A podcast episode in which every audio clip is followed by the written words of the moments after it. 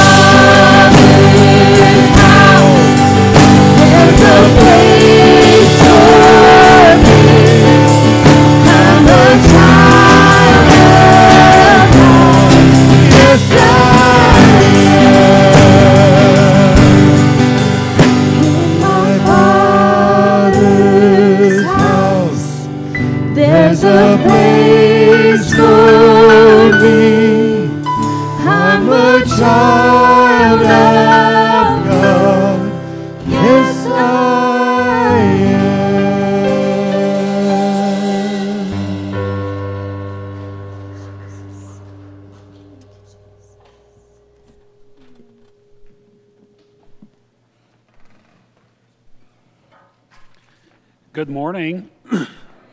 You may be seated. Hi, buddy. It's my little one. He likes to, yeah, he likes to be with daddy.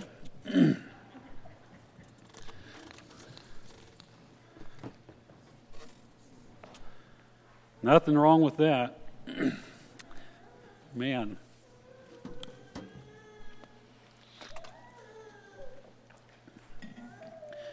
He's a daddy's boy.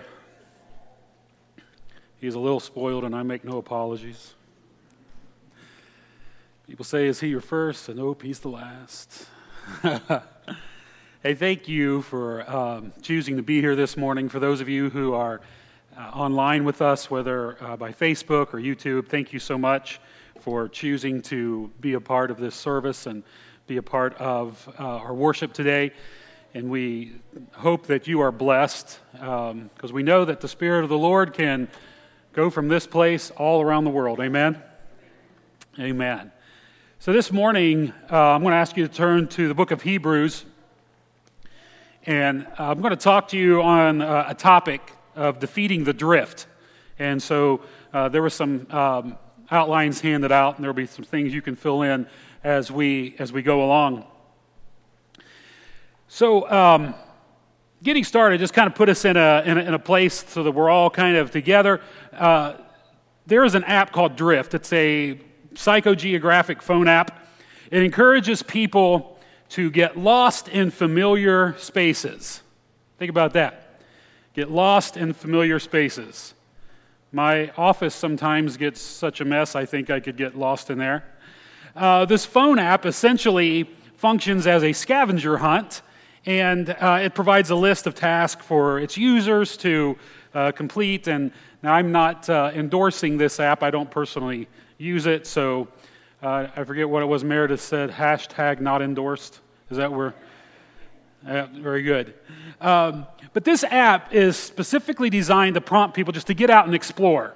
And according to their web page, check this out, this will be on the screen. According to their web page, quote, there's no wrong way to go. Each clue is meant to be broadly interpreted, and naturally, people will translate what they see in different ways. Okay, let that sink in for a second. There's no wrong way to go.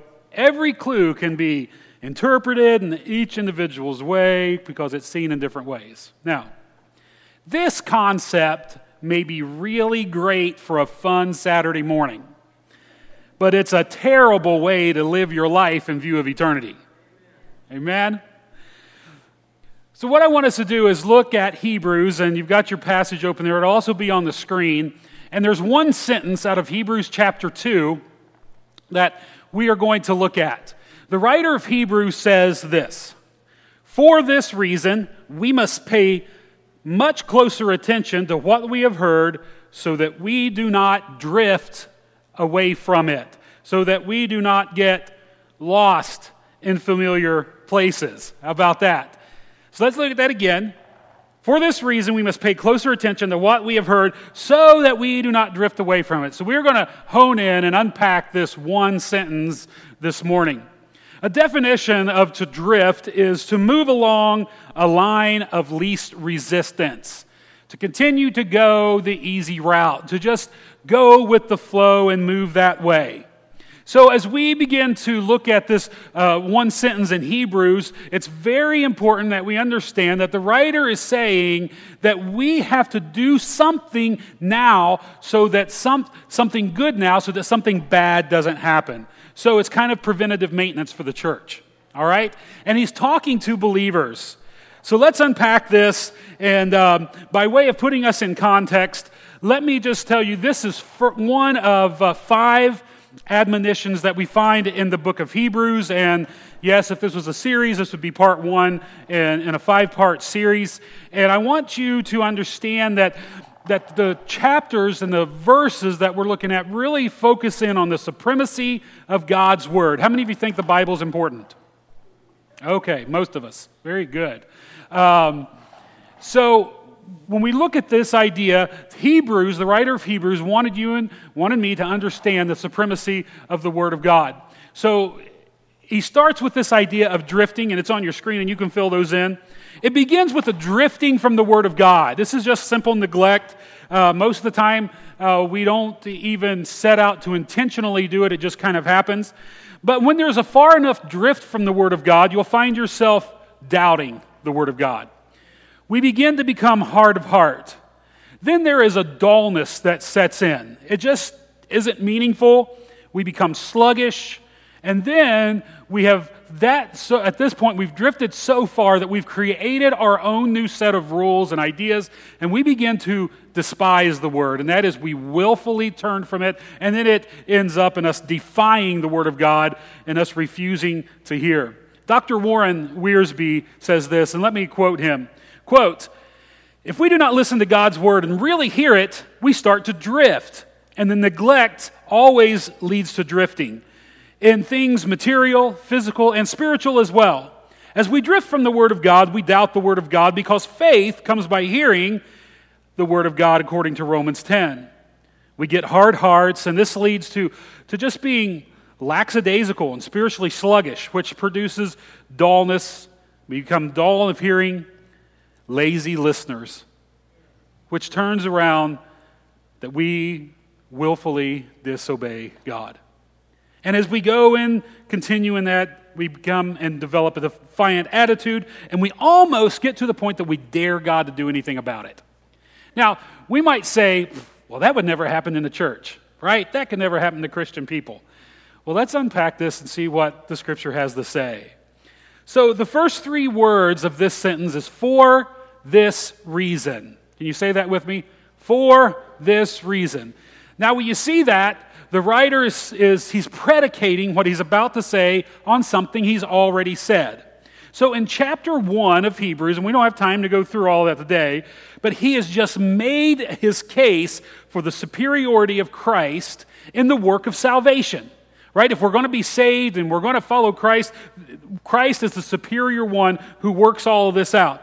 So he is basing this, basing this admonition and basing this encouragement that he is giving uh, us on chapter 1 that the supremacy of Christ is in existence. And so he's assuming, and I am assuming today, that we all are there on that same page, that we believe that there is, that Christ is supreme and superior when it comes to the work of salvation. And you say, well, what does that mean?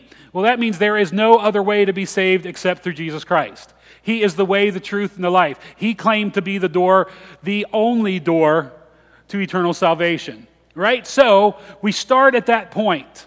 And so that's where we're starting, and that's where I'm starting today. And then he has his second phrase. Here's his second phrase. Because of what I've just said, it's important that we must pay closer attention to what we have heard. We must pay closer attention to what we have heard. Now, he wanted these believers that he's talking to, he wanted you and he wanted me to uh, be very intentional about our relationship with the Word of God. He wanted us to be intentional about um, how, what we believe about it, how we allow it to impact our lives, uh, being able to come to a place and a point where we are steadily digesting the Word of God. And let me just add this for your consideration. When he speaks about the Scriptures here, he's talking about the Old Testament. Because at the point of this writing, the New Testament hadn't been canonized yet, right? So he's referring to what we all know of as the Old Testament. And the reason he's doing this is because these Christians that he's speaking to, they are living in very trying times. Anybody ever felt like you're living in trying times? Yeah. We all are there at, some point in some, some ways. Now, in this particular culture, they were very antagonistic towards the things of Christ. These Christians faced ridicule, these Christians faced danger for their beliefs, danger for their practices, and the temptation for them was to return to a place that was a little less against the flow, to just move along the line of least resistance. That was the temptation. Many of these were Jewish believers. They had been raised and had grown up in Judaism and had come to Christ and were in faith in Christ. And now they, they were coming against the attacks because of their faith in Christ. And so they were tempted to return to Judaism. You know, they would hear things like, hey, just don't be so radical in your faith. Or, can't you just glow with the flow? Stop trying to rock the boat. Quit pushing upstream. The same kind of things maybe some of you have heard from your friends or family or others who are antagonistic towards your beliefs in the culture. See, we're not the first generation that's, that's had to stand up against this. And so he's writing this group of people because he knows this is what's happening in their life. Some of them are facing it as a group, some of them are, are facing it as individuals. And so he says to them, because of the work of Christ in salvation, it's important that you and that I, he uses the word we, that we pay much closer attention to what we have heard about the Word of God and about Jesus Christ. I think it's interesting that he uh, includes himself. And here's why this is interesting because his next phrase talks about the drift. And we would think, well, if there's anybody who would be exempt from the drift or wouldn't be able you know, to succumb to that, eh, surely it'd be one of the writers of Scripture. I mean, that would make sense to us, wouldn't it? Right? The Apostle Paul would never do that. Luke would never do that. Peter would never do that. But the writer of Hebrews here, he includes himself. He says, we. And the reason is because he knows how easy it is to move in that direction. Right? So he says, uh, you know, this isn't an isolated occurrence. It's we, it's all of us. In fact, in uh, 2 Timothy chapter 4, here's what the Apostle Paul writes. Check this out. In the presence of God and Christ Jesus, I give you this charge preach the word, be prepared in season and out of season. That means be prepared uh, when people want to hear and when they don't. Be prepared when it's popular and when it's not. Be prepared when people accept the truth and when they don't. Be ready, be prepared in season, out of season. And here's what you're going to do correct, rebuke, and encourage with great patience and careful instruction. Check out verse 3. For the time will come when people will not put up with sound doctrine now remember, Paul is writing to Timothy. Timothy is pastoring the church at Ephesus at this point. So he is writing this letter to a pastor to share with his church. Timothy, the time's coming when people they will not put up with sound doctrine. Instead, he says, so it's not only here's what they won't do, he said, here's what they will do. He's going to talk about the drift. Instead, to suit their own desires, and I wish I had time to break that, that little phrase down and just really dive deep so we get an understanding. But let's just suffice to say, they are wanting to do what pleases them, right? To suit their own, own desires, they will gather around themselves a great number of teachers. Here's why they're going to do that to have them say what their itching ears want to hear. And then they will, watch this action, they will turn their ears away from truth. You remember those five things I shared with at the, at the outset? Moving from the drift all the way to where you become away from, don't even want to hear the word anymore? They will turn their ears away from truth and turn aside to myths. They will embrace things that are false. They will embrace things that are wrong. And the prophet Isaiah, you know what he said? Isaiah said, They will take that which is evil and call it good, and that which is good and call it evil. You know, we can say, Oh man, we know that happens in the world. He's not talking to the world, he's talking to the church. That's why he's bringing this encouragement, is so we understand where this is heading. Heading. And both in Corinth and Athens, the Apostle Paul, he had to deal with this onslaught of what they called holistic culture. And now he was encouraging Timothy hold the line, Timothy. Don't allow the word of God to become open to wrongful interpretation by a godless culture. That's the culture we live in. We live in a culture that wants to reinterpret the Word of God to suit their own desires. You know, some of you may not know this, but going way back to when the King James Bible, which is a, a great, a great translation, uh, we often say the 1611 King James, and actually the one we use is a later version. I think it's uh, 1676 or 17 early 1700s i forget exactly. But did you know that the king james version was not authorized by king james? Here's why. He wanted them to remove thou shalt not commit adultery because he was a repeat offender he did not like that in there so he did not authorize, even though it says to authorize King James, he authorized them to translate, but when they got done, they would not, he would not authorize it. And they went back to him knowing that he could be like, off with their heads, right? I mean, he could have killed every one of the translators for not doing this. And they went back with the argument that said, listen, you wanted a translation. Do you really, really want history to look back at you and say that you try to do everything for your own good? So instead of off with their heads, he just didn't authorize it. But it became an English translation that to this day is still loved and became the predecessor of so many great translations that we have. Well, what was that? That was this idea of the culture trying to reinterpret the Word of God, right? And so we see that, and that happens today. That happens probably daily. Maybe it's in your workplace, it happens with the media, it happens on social media, it's all over the place. People want, the godless culture wants to reinterpret that. And he says, You, you cannot allow the Word of God to become open to that. He, he anticipated a drift by those who, in their day, claimed to be enlightened believers. Ah, isn't that an interesting term? All right. So that's the first couple phrases of this sentence. For this reason, because of the superiority of Christ, we got to pay attention to what we've heard because people aren't, there's going to come a time they don't endure sound doctrine. You know, and he included himself. So, for us, let me just give you a quick application. All of us must continually be on guard against this. Be on guard against this. One, one time I, I, was talking with somebody and they said, You know, the other day I was reading a passage of Scripture and I read what it said and I thought, That can't be right. And immediately they were caught. You know, why? Because it didn't agree with how they felt and what their culture was teaching, right? So they, you know, they gathered themselves together and said, Oh, it's the Word of God. It must, must be true. That's the correct uh, way to look at that. So here's what he says. And this is our next slide. Why are we doing this? So that we do not drift. So that we do not drift away from it. What is it? The truth. The truth of the Word of God, the superiority of Christ and the Word of God. All right, so here's, here's where we want to spend a little bit of time as we are looking at what did the writer mean by this. So he knew that there was a danger of the drift. He knew that there was this, this danger of uh, people getting to a place where they get lost in familiar places, right?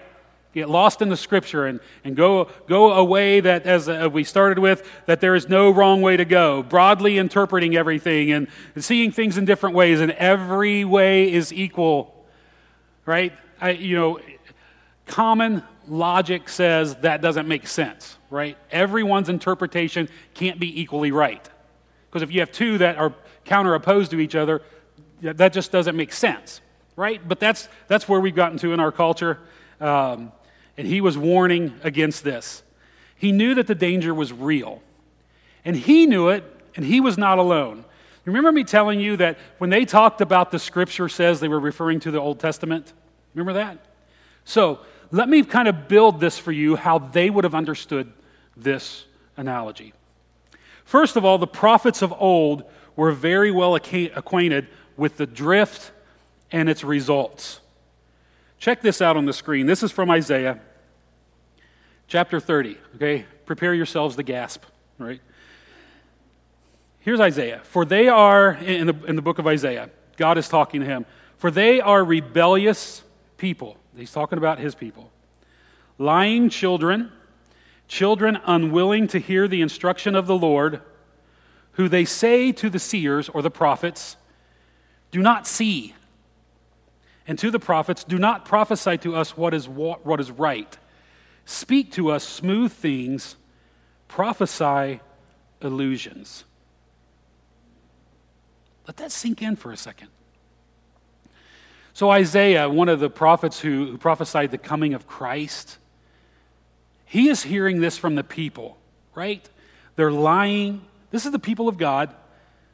They're unwilling to hear what the Lord says.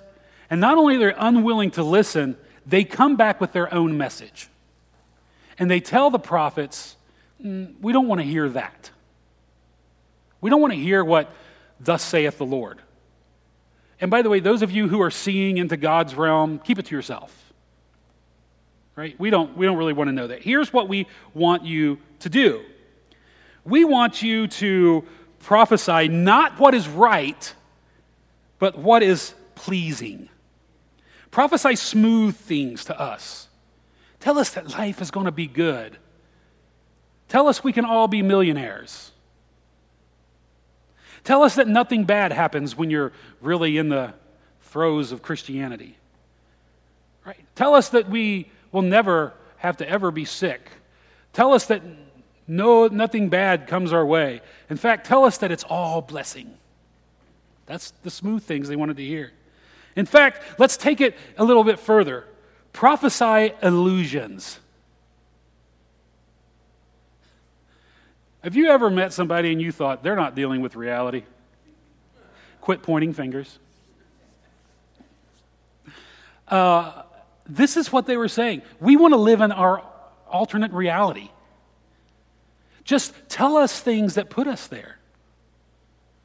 That's what they're asking of the prophets of God. Now, that's not an isolated incident. Look at Jeremiah. We know that Jeremiah had a, had a rough uh, road to hoe.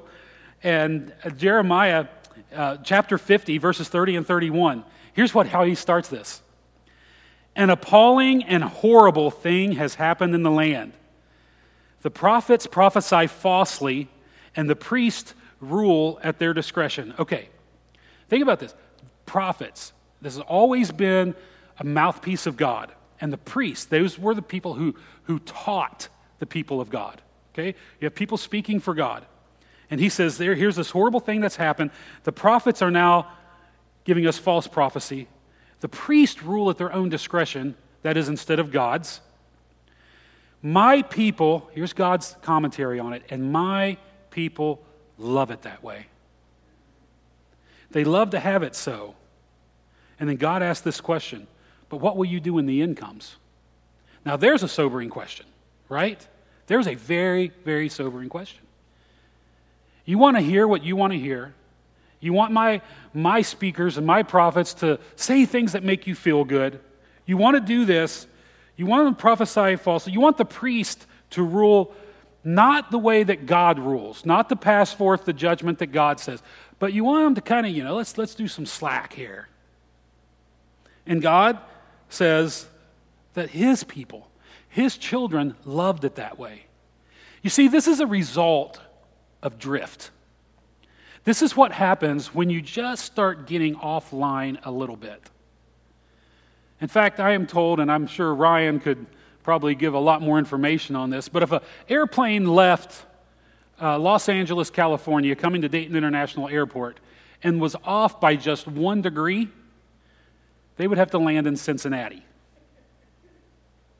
Just one degree. Just barely off. If their instruments are one degree off, it takes you that far away from your destination. So here are people, people of God who knew God, who had His Word, and you can see what just a degree of error, let alone when they keep moving degrees of error. The thing about drift is it is so subtle, right? You start at a good point, and instead of going due north, you start going off slightly. And here's what we do once we're off slightly, we create a new north. And then we move from that and create a new north. And, we, and, and eventually, as they say, we're, we're off in right field somewhere.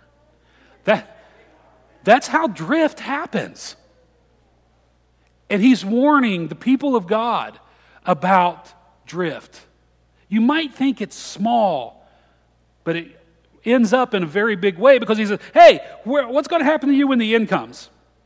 Let me give you one more Zechariah. Zechariah chapter 7, verse 11. But they refuse to pay attention, and they turn a stubborn shoulder and stop their ears so they might not hear. You know, you'd think he's talking about, no offense to any here, think he's talking about some teenagers, right? They just refuse to pay attention and they're stubborn, right? And he says, and they stop their ears. I mean, it's almost like this, yeah, blah, blah, blah, I'm not listening to you, right? And that's the way that they're treating God's word. And that's the way that they're treating God. Here's the reason because the drift is real, folks. The drift is real. It's here, it's been here, it's always been here. Go all the way back to the garden. What happened? They just drifted a little. It was only one tree, it was only one fruit. Right? And that single drift has resulted in all the problems that the world has known. Think about that. It's amazing. There's an article uh, in Our Troubled Times, uh, Understanding Our Troubled Times, by Dr. Chuck Swindoll. And he related three drifts that he had seen in his lifetime. Let me quickly give you, quickly give you those. The first drift that he said he has noticed is a blurring of the line between right and wrong. A blurring of the line between right and wrong. I'll give you a second. I know you're writing some in there. He said, In my lifetime, I have seen a move from a wholesome standard of morality to a wholesale and undiscerning emphasis on tolerance. Tolerance. What is that? A blurring of the line between right and wrong, right? Let's take the line in the sand that God has drawn and let's take our broom and try to try to blur that a little. Secondly, a growing ignorance of biblical knowledge. A growing ignorance of biblical knowledge. You know, there was a time, and I can, I can remember, and I'm not that old, um, I can, but I can remember when even the general, at least here in the Midwest, the general culture around us, even if people didn't go to church, there was still a respect, right? I, I remember often, you know, being with my dad somewhere and somebody come off with a cuss word and, oh, I, you know, and immediately begin to apologize, right? Um, because they felt that there, there was something wrong about that. They're just, they just didn't, didn't want to do that in the presence of, of someone that they, they knew as a Christian. And there was even a time, and I've heard some of you talk about that when you were in grade school, not only did you say the Pledge of Allegiance, but you prayed, and some of your stories and some subjects were taught out of the Bible. You know? So look at what's happened in one generation. And so that's what he's talking about. There's this growing ignorance of biblical knowledge. Um, you know, there was a time when biblical thinking and theological thinking and understanding and doctrinal truth, they were the guidelines for our society. But that's not the way it is now. We have a famine in the land, as was said in Amos chapter 8, not a famine of bread or water, but of hearing the word of the Lord. Thirdly, he said there is an intensifying embrace of postmodernism we have clearly shifted from a Christian era to a post Christian era. And now the, uh, now the mantra is everyone's truth is subjective. Whatever you believe is true for you. The drift is real. The drift is incredibly real. A number of years ago, I, I had a dream um, and it was one of just a handful of spiritual dreams that I have had. Um, and before anyone points out the passage in Scripture that says old men will dream dreams, let me just tell you I was quite, quite a bit younger than I am now, so I was not an old man. Um, and in this dream, and I'm just going to summarize it for you because the dream's kind of expansive. But basically, I, I, was brought to a place with the Spirit of God that was, that was in all essentials, a, a hospital and all everybody in there was sick beyond reason. I mean, it was nobody could nobody could get well, and the food was horrible, and uh, there was no real kind of medicine. And some of you say I've been in that hospital. Uh, so, um, uh, but my attention was taken to like a courtyard, and in this courtyard there was this huge table with some of the best food that you'd ever seen. And it, be, it became apparent to me that the idea was if anybody in these hospital rooms could get to the courtyard, and get some of that food, that they would be well, they'd be made whole, but no one would help them. Then my attention was drawn to one room on, on the third or fourth floor where an individual rolled themselves out of the bed, plopped on the floor, and crawling made it across the threshold of their door and to the elevator, went down, and, and rested on the door to the outside and summons the rest of the strength that they had and begin to crawl to that table. And, and I remember in my dream feeling this real positive anticipation. And, uh, you know, God would not allow me to intervene. He, I, I, was there as a spectator, I was there as an observer.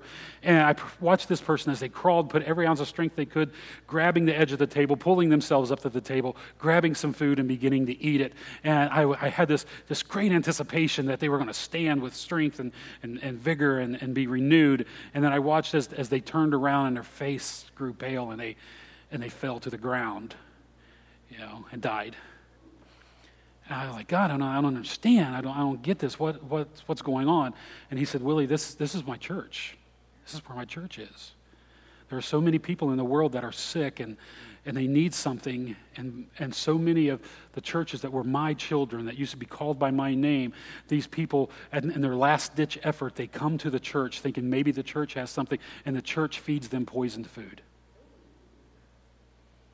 The church has poisoned its doctrine, and they die. Yeah, very scary. I mean, that changed the course of, of my entire ministry from that point forward to be very word centered um, and I think that's important because the drift is real. You see, whether it's an organization or an individual, we're susceptible to this thing called the drift. So uh, we come to this point, we've highlighted the why and, and the what and what's happening now. How do we defeat this? That's, that's the important thing, right? Uh, we, we recognize it happens and we want to defeat it here because we don't want to go down the line of those other four things that happen. So, how do we defeat the drift and experience victory. And I just have, I, I think, three. Uh, there, there are more, but there, I'm just going to give you three, uh, three ways to do this. First of all, is that we embrace the Bible's perfect value. Perfect value. We find this in 2 Timothy chapter 3. It says, All scripture is God breathed or breathed out by God. It is profitable for teaching it is profitable for reproof, for correction, for training in righteousness, that the people of God may be complete, equipped for every good work. Now, this is the Bible's perfect value. If you're looking on screen uh, with me, you'll see that there's three words or three phrases that I have underlined. All scripture is breathed out by God, first of all. All scripture is profitable, and it tells us what it's profitable for. And it says that uh, all scripture brings about the people of God becoming complete. Um, click the screen again, and here's what I want to tell you. In its perfect value, here's what these three things are. First of all, being breathed out by God means it has a perfect origin. It began in perfection. Therefore, it can be carried out into perfection, right? Second thing is that in its that it is profitable. The scripture is perfect in its use. Right? By the way, did you know the church is perfect? Oh, that grabbed your attention. The church was God's idea. It's perfect. It's the people that are messed up, right? Right? God's idea of church, He created it and it was perfect. Just like God's idea of marriage, perfect idea. God's, of, God's idea of government is a perfect government. It's perfect. It's all perfect. They, they, are perfect for use. And third, that the people of God may be complete. Did you know that in many passages, that same Greek word that here is complete is translated perfect? Right? Now, it doesn't mean that we become perfect, sinless. It does mean that we become, we have outcomes that are perfected by God. And that's what he wants from his church. So, this is embracing the Bible's perfect value for us, for our individual lives, and for our church, and for the Big C church and the world. Right? Secondly, we need to embrace the Bible's practical instruction. We need to embrace the Bible's practical instruction. You know, the Bible is, is a practical book. Some people don't see it that way. One, one time, uh, Mark Twain was asked, uh, he had quoted a Bible, Bible verse in his speech, and he was asked by someone, he said, You know, don't, don't, doesn't it bother you, all those things in the Bible that you just you can't understand? He said, Nope. Quite frankly, the things that bother me are the ones I do understand. Right? So don't think you have to understand it all. Live in the light that you've been given and embrace the practical instruction of that. Here's what Joshua uh, 1 8 and 9. Joshua, this book of the law should not depart from your mouth, but you will meditate on it day and night, so that you may be careful to do according to all that is written in it. For then, for then, you will make your way prosperous, and then you will have good success. How does that sound? That sounds pretty good, right? So, first of all, I want you to look at the, the words that are uh, underlined again. And we have that the book of the law, the instruction of the word of God, right, should not depart from your mouth. That is, it should uh, be instructive for the way you talk. Secondly, it should be instructive for the, for the way you think, so your thought. But you will meditate. That's a way of getting it into your mind on it day and night so that you may be careful to do according. So in this passage, again, three things, a whole nother sermon in itself. It's instructive for your talk, your thought, and your walk. And wouldn't it be great if we could get those three things right? Right? I mean, I, I, I'd be pretty happy with that. Um, it's practical. It affects the way we think. It affects the way we behave. It should be affecting the way we behave. It should affect the way we talk. Right? I mean, if you're still talking the same way that you were when you were a non believer, you're, you're missing something. Right? Something's missing in translation, so to speak. Right? There's something going on. The Bible continually improves us. Right? It provides um, an amount of discernment it keeps us from being deceived. It keeps us from being duped. It keeps us from being disillusioned. Right? This, this is all stuff that comes from the practicality of the Word of God and its instruction. It provides direction. It'll give you a goal to pursue, showing you what you ought to do. It forces you to make the hard and the right decision. This, this is just what the Scripture does in our heart and in our life. And I love that the passage says that when it doesn't depart from your mouth and you are meditating on it day and night and you are doing according to what is written in it, then the scripture says, then you will make your way prosperous and then you will have good success. Here, here's the problem. Tune in on this, please. So often we want the promise of God to make our way prosperous and have good success without fulfilling the requirement. Right? I mean, the requirement is to not let the book of the law out of our mouth. That is, it's instructive, corrective of our speech, it's corrective of our thought life, and it's corrective of our action. So we don't get to claim the prosperity and success of God aside from doing what He has required us to do. Right? It's out, it gets out of balance. It just doesn't happen that way. So He requires these things, and this is instructive. So we have. Uh, have these to embrace the perfect value and embrace the practical instruction of the Word of God. I think that's all I have on your list that you have, right? Those, those two?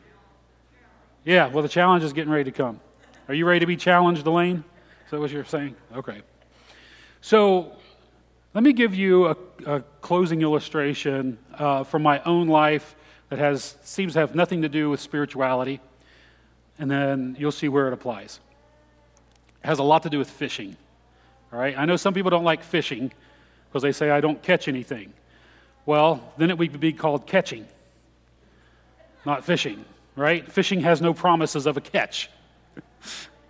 If you caught every, something every time, it'd just be called catching. That's something you do in the backyard with a baseball and glove. And some people don't do that very well either. Anyway, um, my brother and I, we decided to go fishing. So we went out on a lake. We got this boat and it was the first time we were ever on this particular body of water. So we get out there and we're fishing and, and uh, we're just having a good time. It's a very, very pleasant day. Uh, you know, the temperature's good, the sun's up. It's just very nice.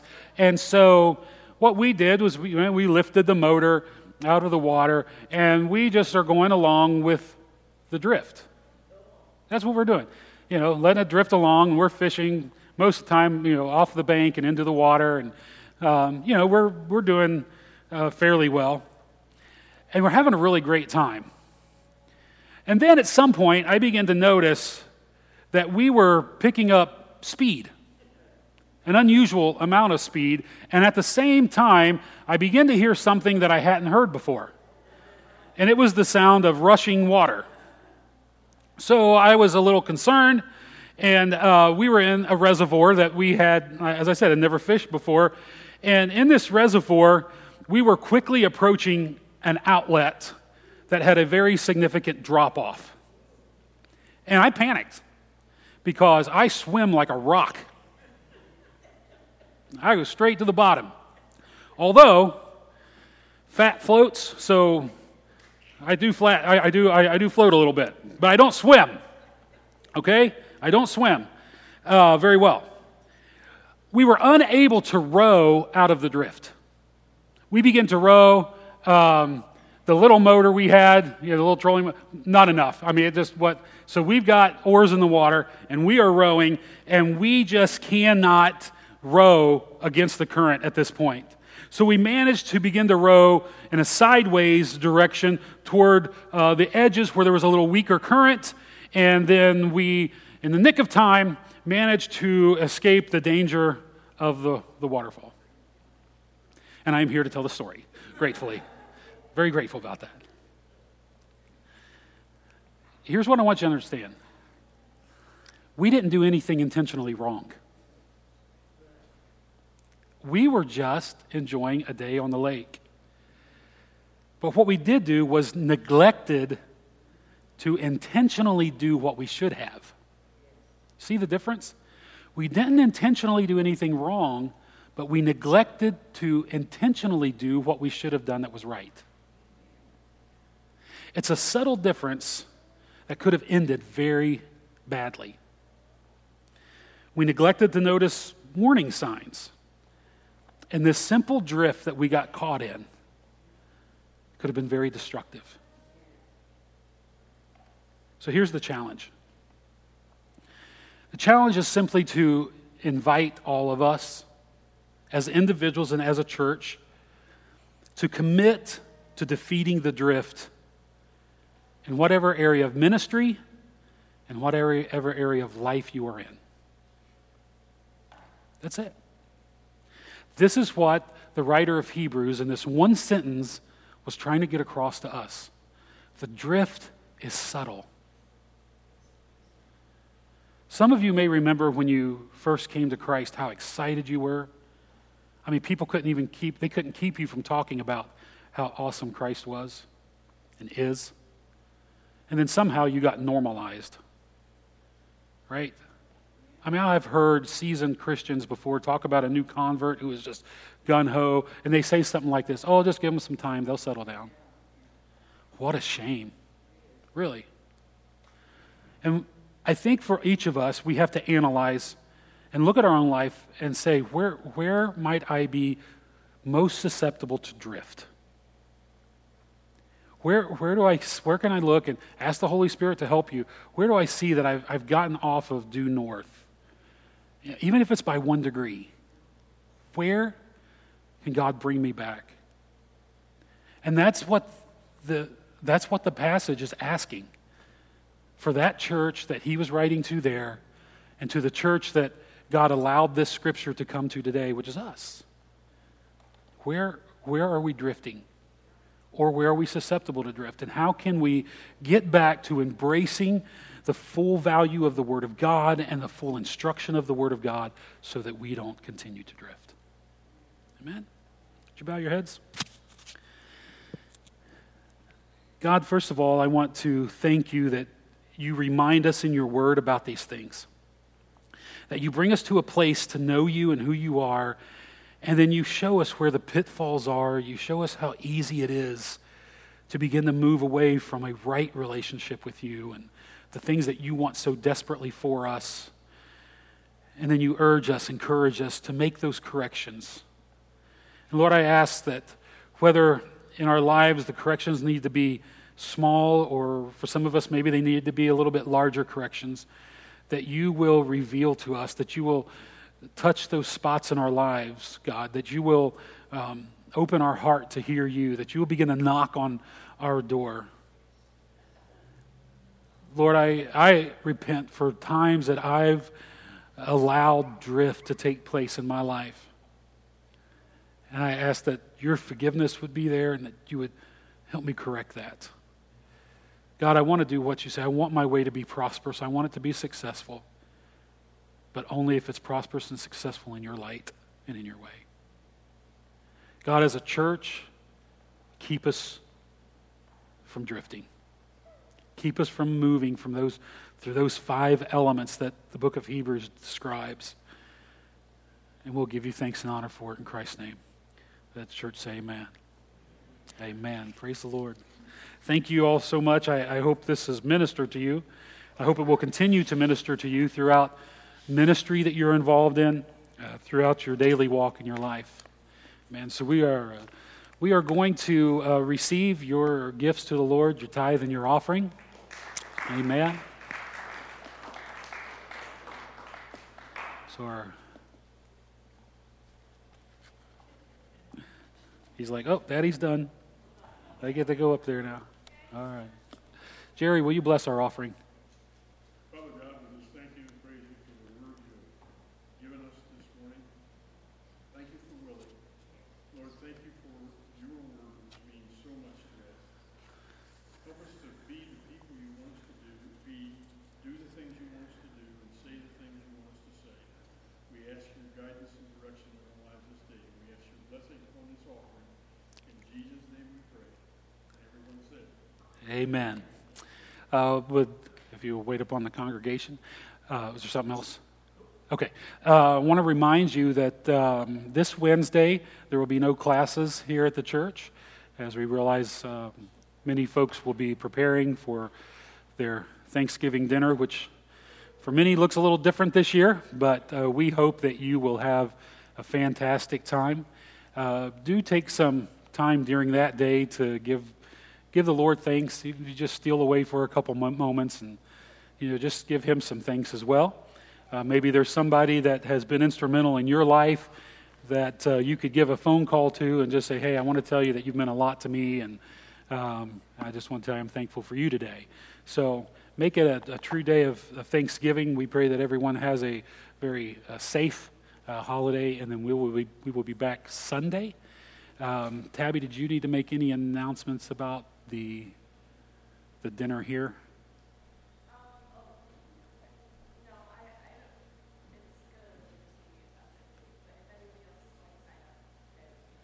Okay, so uh, there'll be, what time is that starting? Around noon?